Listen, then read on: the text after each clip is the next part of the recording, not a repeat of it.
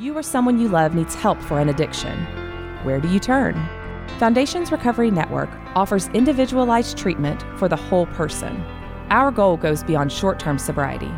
We address substance abuse and co-occurring mental health issues together, providing a firm foundation for long-term recovery. The first step is often the hardest, but we're here with a free assessment, insurance information, and treatment options. Our confidential helpline is available 24/7, so call 877-714-1318 and discover the Foundations Recovery Network difference today. This is Rich Roll, and you're listening to Sober Guy Radio. Yo, what's up? Thank you for tuning in today. Thanks to Humans for bringing us in. Thanks to you for supporting the show. This is Shane Raymer, and you're listening to the Friday edition of Sober Guy Radio. I hope you guys are enjoying the Tuesday show with the big homie Seth Mantor. He's been doing a great job. Much love and gratitude to him for stepping out and stepping in and continuing to put out good content every Tuesday. So shoot him some love. You can find him on Instagram at SoberGuySeth, and also email him at Seth@ThatSoberGuy.com. Today's guest is Darren Prince. Darren's an entrepreneur and sports and celebrity agent, and he's also in recovery for addiction and as a public recovery advocate and speaker. He represents many high-profile clients like Charlie Sheen, Hulk Hogan, but his journey really started at the age of 14 when he started a mail-order company selling baseball cards called Baseball Card City, and then traveled around the country doing trade shows. So Darren's got an amazing story. He's also got a new book coming out called Aiming High, How a Prominent Sports and Celebrity Agent Hit Bottom at the Top. And we're going to hear from him in just a minute. But first, be sure to check us out at ThatSoberGuy.com for past episodes, resources. You can also connect with us on Instagram and Twitter. You can find me at RealThatSoberGuy on Instagram and at Shane Raymer on Twitter. And one more thing I wanted to mention, too, we have the first Sober Guy live show coming up September 7th, which is actually, as this goes live, that will be tonight. So we're super stoked about that.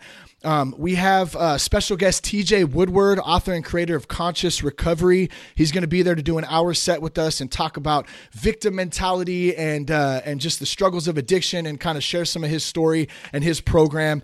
That's going to be at the Phoenix Theater in Petaluma, California. And like I said, September 7th, that'll be tonight as that goes live. You can go to ThatSoberGuy.com, click on live events, and you can get tickets there. Or you can go directly to thephoenixtheater.com and you can get some tickets there. Bring a friend. Come hang out with us if you're in the area. We're going to have some fun. We're going to share some stories, laugh, drink some coffee, and, of course, talk recovery. So I'd love to see you guys there. And then thanks again to Foundations Recovery Network. If you or a loved one needs some help, you can always reach out to them. They have a confidential and private line. It's 1-877-714-1318. We've been working with those guys for a couple of years now. They're great people. They really do care, and they can answer any questions for you. Once again, that's 877-714-1318. Darren Prince, what is up, my friend? How are you? Hey, man, thanks for having me. All good. Yeah, good stuff, man. It's an honor to have you on. Really appreciate you taking some time with us today to sit in and talk about your story. You've had quite the journey. I love, and I kind of had to mention the Baseball Card City thing because, man, I was a big baseball card collector as a kid. And do you remember the Billy Ripken black box card? That was the one thing I've been waiting to ask you. It's so crazy that you'd mention that. One of my business partners and agents, Nikki C, we spoke about it 2 days ago. You're really going to love my book. No way. The second chapter. I was 19 years old. Mm-hmm. I was at the 501 Club Baseball Card Show with Mantle, DiMaggio, Williams in Atlantic City. Pete Rose produced it. My sister was going to University of Maryland. True story. This is in the book. The next week, being a baseball card entrepreneur, I knew I was going to see her. I wanted to have some extra money to buy drugs and party with my boys because I always paid for everything. I was the only one making money. Yeah. I bought 100 Baltimore Orioles team sets, 100 of them. Wow. Billy Ripken was a rookie, but Cal was the star. And I figured, look, I'll buy him for $5. I'll send him for 10 or 15 bucks. I'll make a quick grand while I'm down there. Yeah.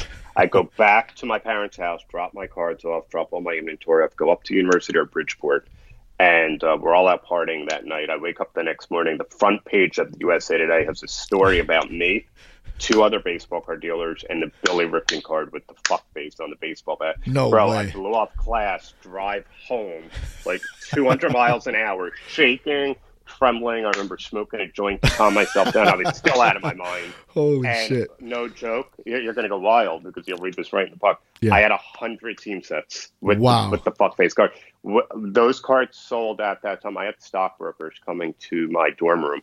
I was getting a winner between $500 and $1,000 a card. Per card. So the $500, yeah, the $500 turned out to be like a $75,000 or $100,000 windfall from the fuckface card. Unbelievable, man. And just to give a little background for this on people who might not know what the hell we're talking about, there was I think it's Fleer, 1987, somewhere 1989 Fleer.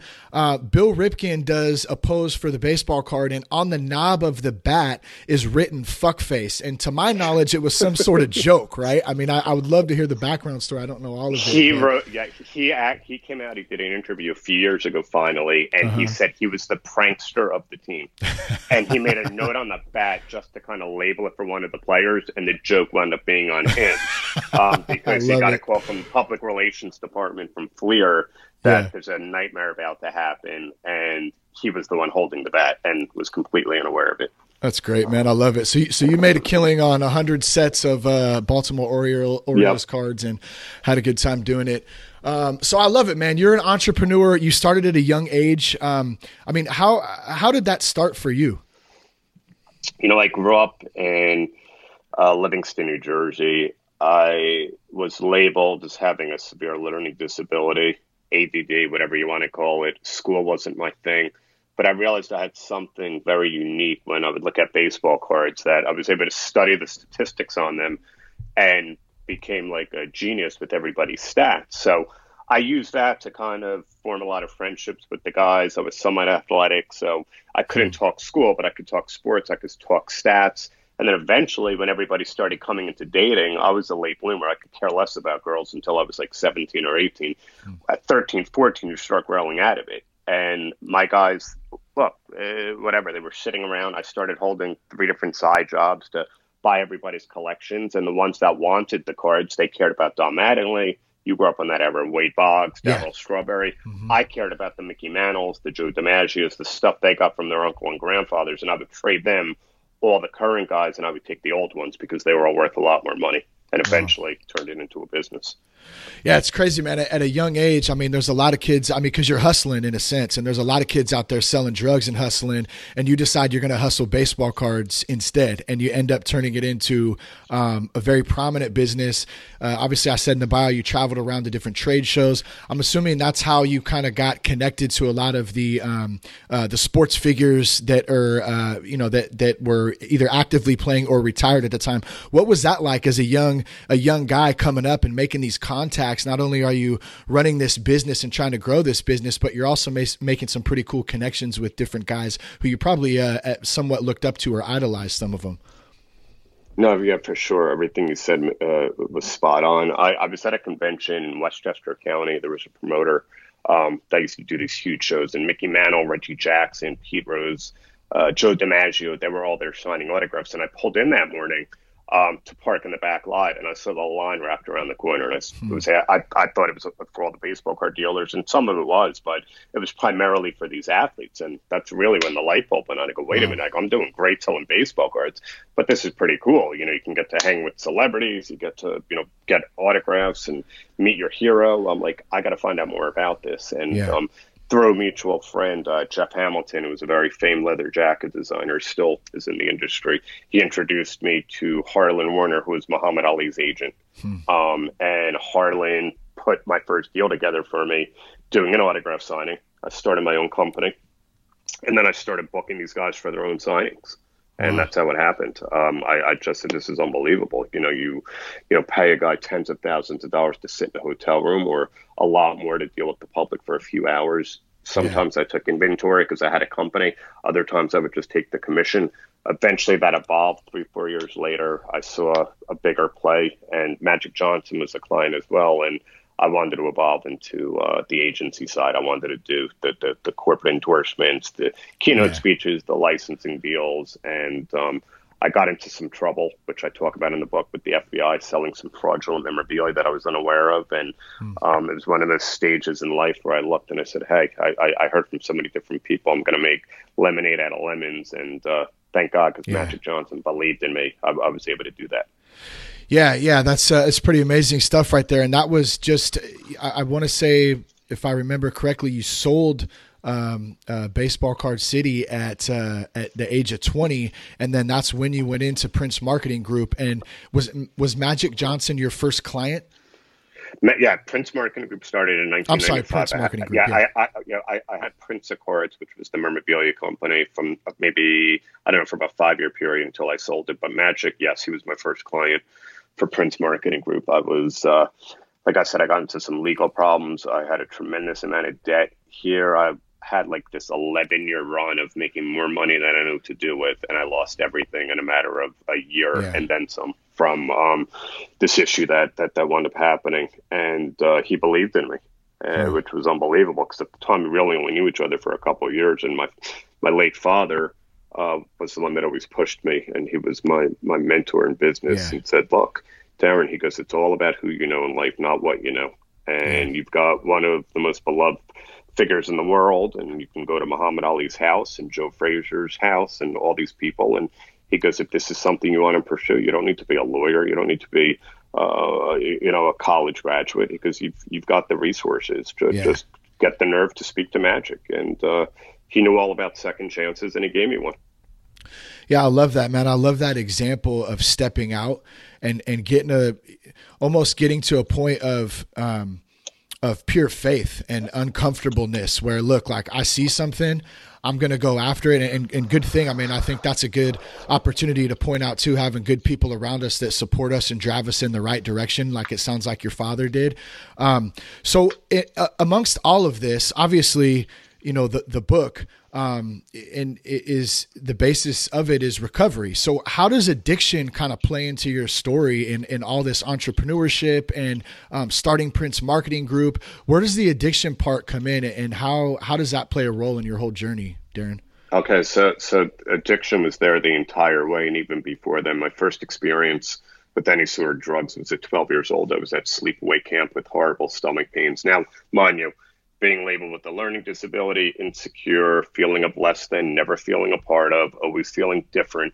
I had horrible stomach pains, went to the nurse, and she gave me this green liquid that tasted disgusting. And I'm walking back on the softball field with my counselor, and all of a sudden, I arrived. Every feeling, every inadequacy, I felt whole. I felt for the first time in my life, this is the Darren Prince I need to be 24/7. And the next night, having no pain, wound up, the night it happened, I'm talking to all the guys. I'm the funny one. I'm the cool one. I'm the good-looking one. All the things I wanted to be. I'm flirting with the girls in the bunk next door. All the things I couldn't do, just being me. Yeah. The next night, I'm lying in bed, no pain whatsoever, not an ounce of stomach pain. I go to the counselor.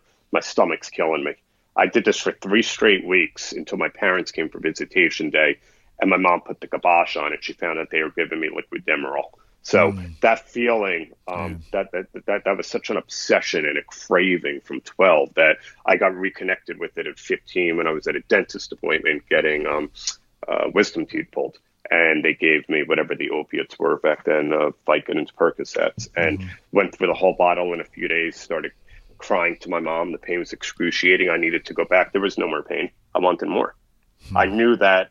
I was on the phone calling people I would never have the nerve to talk to. I was flirting with girls on the phone that, there was no Facebook back then, calling people's numbers. I have laughing with all the guys that, feeling of inadequacy. I never could have been that Darren without that in my system. And I just knew the person I needed to be had to have something in my system at all times. So then when the baseball card business hit, and you take the everything I just told you, inadequacy, insecurity, feeling of less than, learning disabled, all these labels, and you give somebody money with those type of ingredients, those type of feelings, forget about it. I was the one that was able to buy the drugs, buy the ecstasy, the weed, the coke, everything. And look, it was manageable. I tell people for a long time, I look back at my journey, I don't know when it turned to me. I don't know the exact point, but I managed to build an amazing business. I was a sick person, but I was a good person. I didn't always do the right thing, but I was accountable. Once the agency started, that's when it went to a whole different level, because here I am, not comfortable in the real world as Darren Prince. I get sucked into this dream world, this fantasy world that everybody has to see on the movies and on TV. fantasize about what it's like with the private jets, the red carpets, the Oscars, the sideline passes for the Super Bowl, sitting ringside at the biggest fights in the world, Tyson Holyfield with Muhammad Ali, Joe Frazier, Mike Tyson. I mean, these are, you can't buy these experiences. Now I'm thinking from the outside, I've got everything put together, but every single one of these experiences, most of the time, 99%, it was always pure opiates. And, you know, of course I would drink, but for me, it always came down to the opiates. And within a 10-year period, probably my early 30s, I knew something was going very wrong. It wasn't having the same effect anymore. My day could not start. I couldn't sleep. I couldn't think. I couldn't work out. I couldn't make a phone call. I couldn't do anything until I had opiates in my system. I could not function. And then, you know, as they say, what at some point turned out to living to use, it turned out to be using to live. Wow. Yeah, you mentioned something too about the functionability, and it's funny, man. I meet with my sponsor on Thursday mornings, and we were talking about the high bottom and the low bottom, and he was kind of explaining a little bit more about his own journey and circumstances, and it just reminded me of that, because I think that there's a part with and I'm not trying to speak for anybody else out there, but I know that because I've talked to them, there's a lot of other men and women out there who have that struggle. They feel like they have it all together, and a lot of us do. Like same with me. I was close to losing my family and my job and having DUIs, but I never got that, and so it was easy to justify the behavior. Did you find any sense of that, like with your own circumstances and things that were going on, that it made it easy to justify the behavior you were doing just because of you were successful? I mean, let's call it what it is. Of course. And the bottom line is, like most people, I got arrested 4 times in my early 20s, lost my license for a year. Nothing ever happened after that. I had a horrible overdose in Las Vegas in February of 2007 before an NBA All-Star game party that Dennis Rodman had. And that's when I really knew that something was bad, that I couldn't control this thing anymore. But when you're supporting a lot of people, bro, like me, and I have a lot of different people on payroll, I'm taking care of family members, loved ones, they see all this money coming in. Yeah, like you said, it's easy for people to kind of look at it and be like, well, does he really have a problem? Plus, as crazy as this sounds, because I know what an epidemic it is, I do believe I was a functioning opiate addict, just like you hear functioning alcoholic. Nobody knew.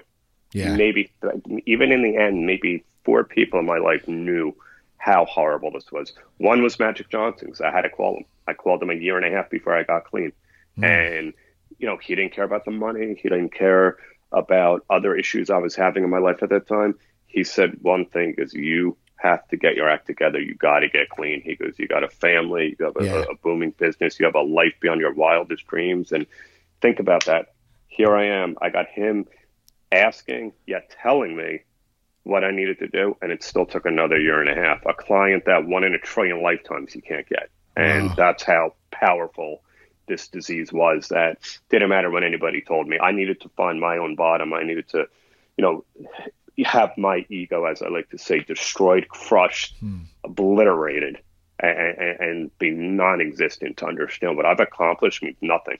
Yeah. I personally, I always like to say I am a drug addict in recovery first before anything. It's got nothing to do with the business, and that's what keeps me nice and calm and centered and serene. Yeah. The job is what I do. I work for these people that have extraordinary talent and have accomplished extraordinary things, and I'm nobody special unless my sobriety comes first.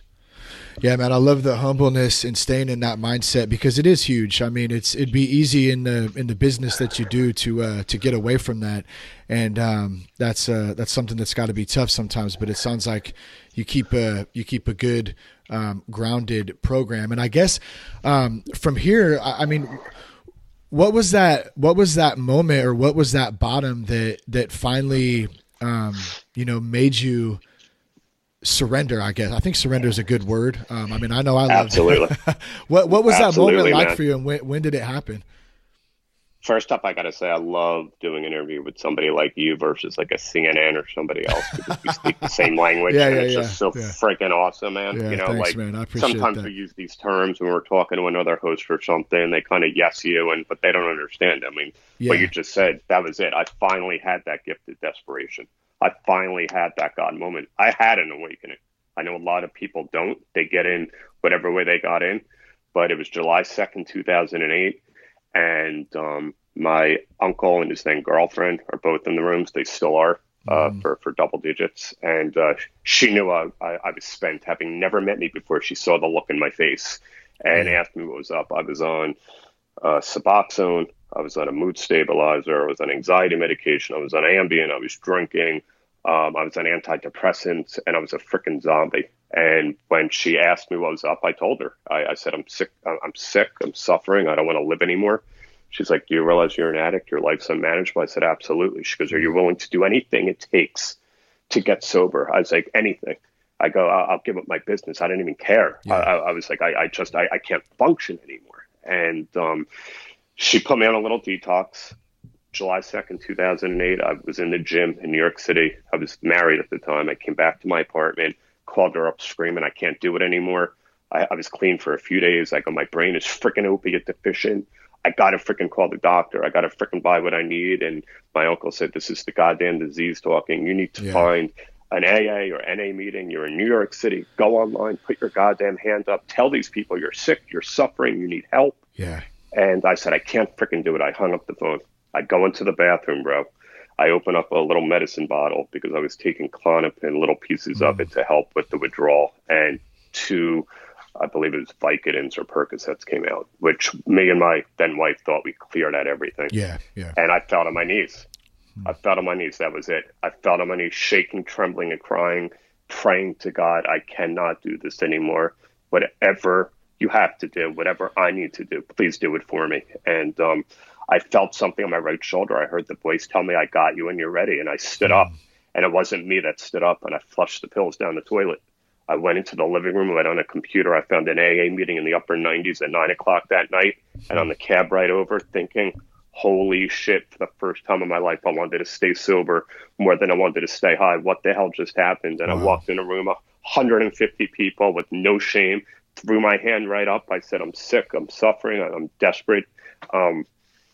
You've been there, you know, a lot of us have. Oh, yeah. All of a sudden, you have a dozen people come over to you in the middle of a room, and you're a complete stranger, giving you phone numbers, patting you on the back, telling you, we got you, you know, you're in the right place. You know, to feel that love and that warmth for the first time, that acceptance that I found a place where I needed to belong. And it wasn't with Magic Johnson or Hulk Hogan or smoking Joe Frazier. It was in a church basement in New York City that I finally knew I arrived. Yeah, dude, that was awesome, man. Thank you so much, bro, for sharing that. I know that's a very personal and at the same time moment in time that that I get it. I mean, sometimes it's hard to talk about. It's hard for me to talk about my own experience in that sometimes too.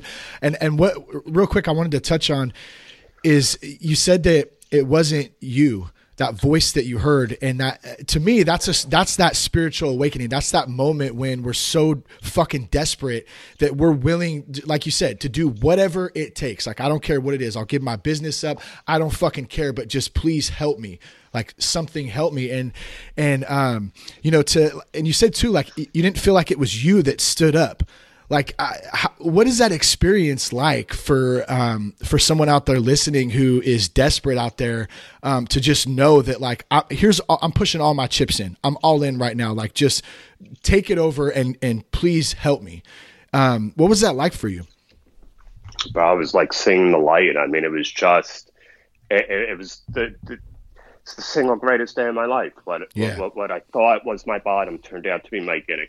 That's when you hear about, in our struggle, we find our greatest strength. And I completely surrendered.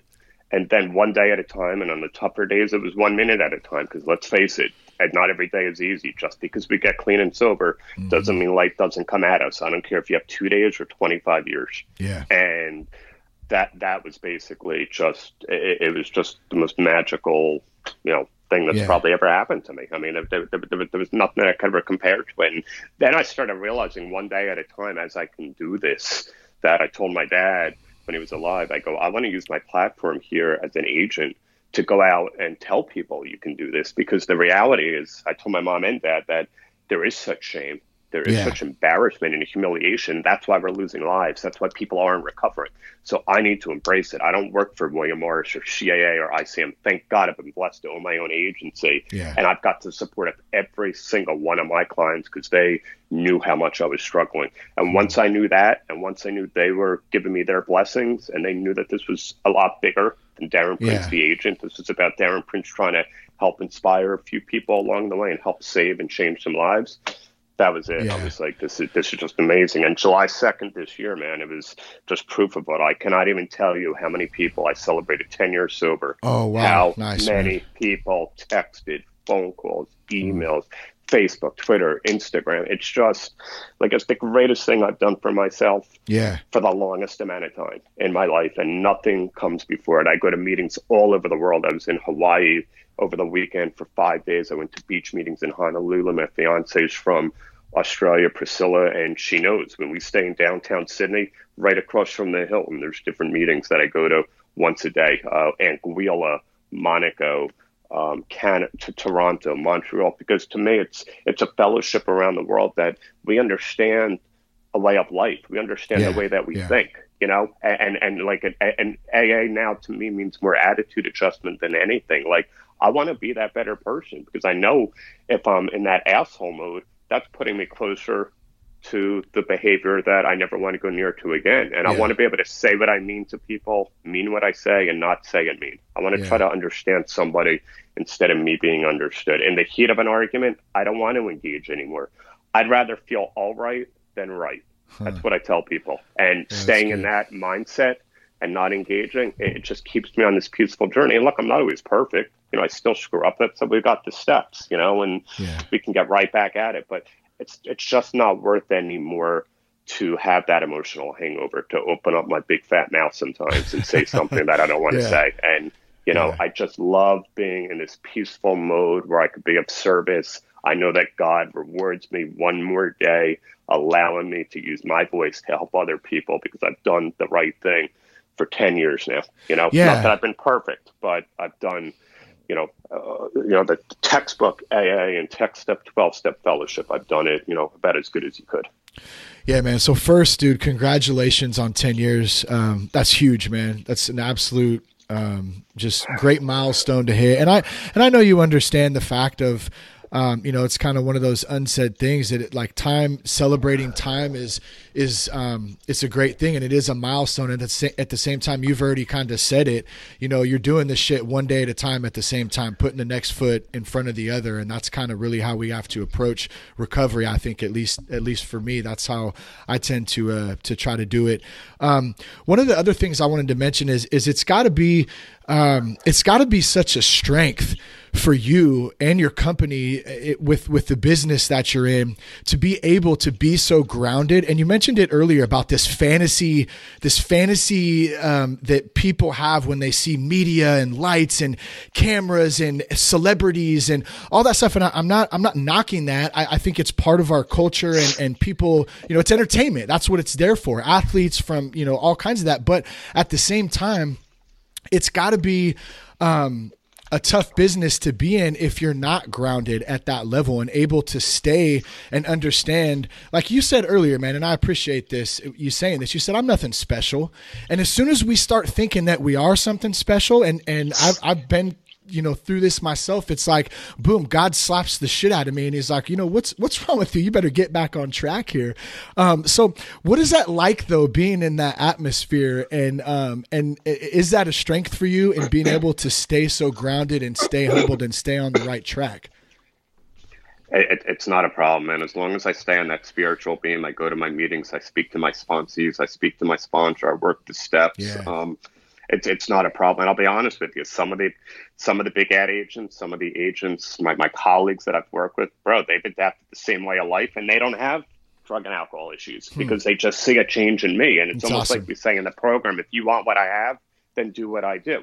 Mm-hmm. And because at the end of the day, we're all here for a certain amount of time and you make the best of it. I'd be a freaking jerk off right now to think I'm anybody freaking special. I was given an opportunity by these guys that have accomplished extraordinary things and ability by themselves on the football field, in the wrestling ring. on the basketball court, in the boxing ring, whatever it is. I was just blessed to be in the right place at the right time, take advantage of those moments, and still have them support me and love me and care for me. And it's just not me anymore. And, you know, some of the behavior, I'll be honest with you, I look back at it. And when I was writing the book with Kristen, my writer, who was amazing, some of it was embarrassing, man, because I knew that it was about, you know, buying a $100,000 Acura NSX at 20 years old with the diamond Rolexes and the strippers and the Jeff Hamilton $3,000 jackets. And I mean, looking like freaking Versace. And that was me saying, I am broken. Look at me now. Yeah. And I could do all, I could buy a Rolex tomorrow for $100,000. I don't. I am not anonymous, a rubber band right now that's on my a company out of Connecticut makes T-shirts, and I wear a spiritual bracelet on the other side because that's just not me anymore. I don't care about the flesh. I don't need to prove to people who I am. The most important thing is what I am, and it's a recovering drug addict one day at a time that's trying to keep what I have and also give it away to other people. The rest of it is just a byproduct of what I do. Yeah, that's so awesome, man, because all that material stuff, I can't remember who said it. I heard somebody say, like, a man's soul is so big that any material possession will never fulfill it. Only the spirit of love or God or whatever you want to call it can fulfill that spirit. And, you know, all that stuff is really meaningless at the end of the day. We don't come into this world with it, and we sure as shit don't leave with it. So I love that you pointed that out, man. That's great. Let's kind of transition into the book a little bit, man, and then we'll wrap this thing up. I'm really enjoying this convo too. So once again, Darren, like, thank you for taking some time and sharing, being open and stuff, man. It's really, really good stuff. You said you worked with Kristen, your writer, and Anna on the book, right? And, so how did that kind of come about? And, when did this little journey of this book begin? Well, my dad always wanted me to write a book, and I just, again, being a sober, advocate, why write about my accomplishments? That's not who I am anymore. And then he was like, well, you could talk about the Muhammad Ali, Joe Frazier story. It's the most iconic achievement of almost any agent to get the two biggest kings in the history of sports together. And I said, yeah, but there's not a whole book there. And then I met up with Anna for the first time about a year ago. She had Ryan Hampton there, who I love to death. Oh, Ryan's awesome too. Yeah. That's awesome. So she had Ryan. I go way back with Chris Herron. Chris is my boy for, at least 5 or 6 years now. We got sober 29 days apart and didn't even know that. Didn't even know each other back then. So, she was kind of intrigued by my story and obviously the whole celebrity thing.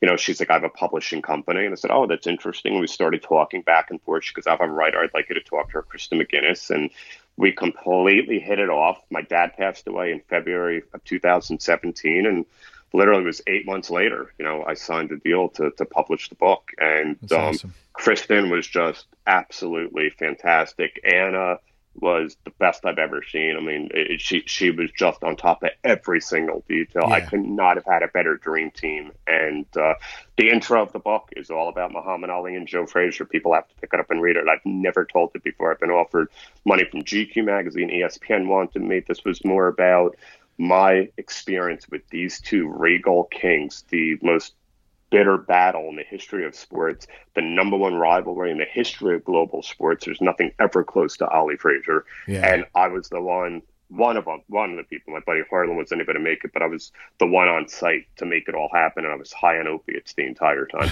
because I never felt that I belonged. I did not feel that I deserved to be there. Now looking back at it, I know I did. Now, when I look back at it, I deserve that privilege to be there, and I deserve their trust and their respect. But you didn't feel worthy. You didn't feel worthy at that time.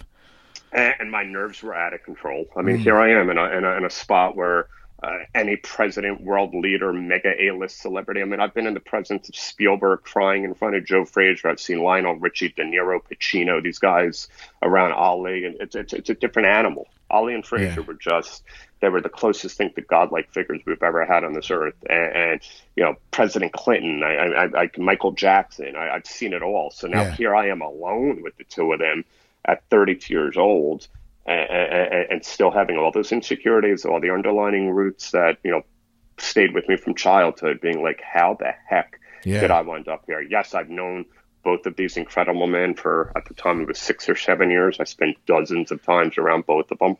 but just was so broken. My nerves were shot, and I was high as a kite on opiates because I couldn't experience. Yeah. Not only that night, the next day we sat center court courtside, seat 1 and 2 together with Muhammad and Joe, and same thing. I'm literally, before we even went out on the court, I went to the bathroom, and I remember chopping up Percocets and having to snort them because that was the quickest way to get them into my system so I could deal with what was about to happen. That's how sick I was. Wow. Yeah, just super bad anxiety and just a heaviness, and you want to escape, right? I mean, you want to escape that.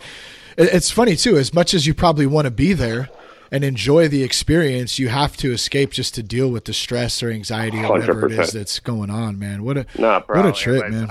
I mean, Justin Timberlake is dating Britney Spears at the time. They're coming over. Puffy came over with his son, Justin. It was a little kid Magic and Cook here to my left. I got Michael Jordan and Iverson and Kobe. I mean, and everybody's coming to me. The media's coming to me about doing interviews. Both guys didn't want to do press. I'm pushing people away and, you know, dealing with all the security around us. And it was just, you want to be there, but you also don't want to be there because I'm not built at that time to deal with that. Now, if I can go back in a time machine, forget about it. I could do it like clockwork because I've grown to not just like myself, but love myself, and not from an egotistical standpoint, but love the way that God has slowly turned me into the person that I've meant to be, not the person I was trying to be all those years.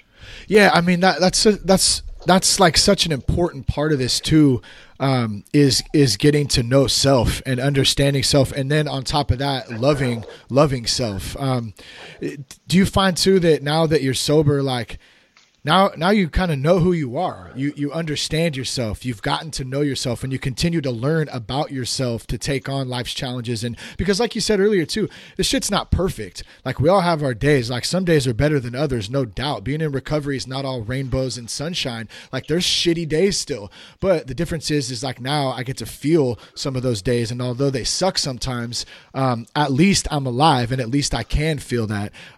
Do you think that that's been a huge thing for you in just knowing self and learning how to love yourself too? Absolutely. I mean, it's huge. I mean, what you just said was perfect, man. I mean, it's exactly the truth. And you know that, like, you know, Hulk Hogan once told me it's about riding the highs and surviving the lows. And everybody, you don't have to have addiction issues to understand this. And it's just learning who you are, knowing what you can deal with, and knowing when it gets to that point of too much, what's your checkout? What do you do to take that break? You know, my fiance Priscilla is, she's an NLP practitioner. She gives me great techniques. I got the most amazing staff, my boy, Bo, Nikki C, Steve, Frank. These guys just know what I need when I need it. And, it's, you know, you need a supporting cast with it too, because none of us can do this by ourselves. And sometimes it's the outside world, and sometimes it's my spiritual brothers and sisters too.